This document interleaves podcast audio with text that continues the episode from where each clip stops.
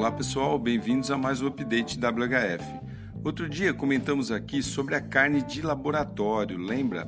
Que promete extinguir o abate de animais para alimentação humana. Agora, cientistas suíços conseguiram fazer o mesmo com chocolate. E para quem não sabe, apesar dos melhores chocolates do mundo serem produzidos lá na Suíça, lá não é um ambiente adequado para a produção de cacau, que é a base né, da produção desse delicioso alimento. No entanto, através dessa nova tecnologia, eles não precisarão do clima tropical para produzir seu próprio cacau. Tudo poderá ser feito em laboratório. E o processo é até parecido com o lance da carne. A partir de uma célula, eles poderão cultivar a fruta sem a necessidade de plantá-las numa fazenda.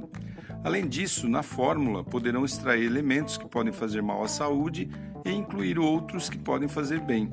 Ah, os suíços garantem que a tradição de fazer o melhor chocolate do mundo será mantida.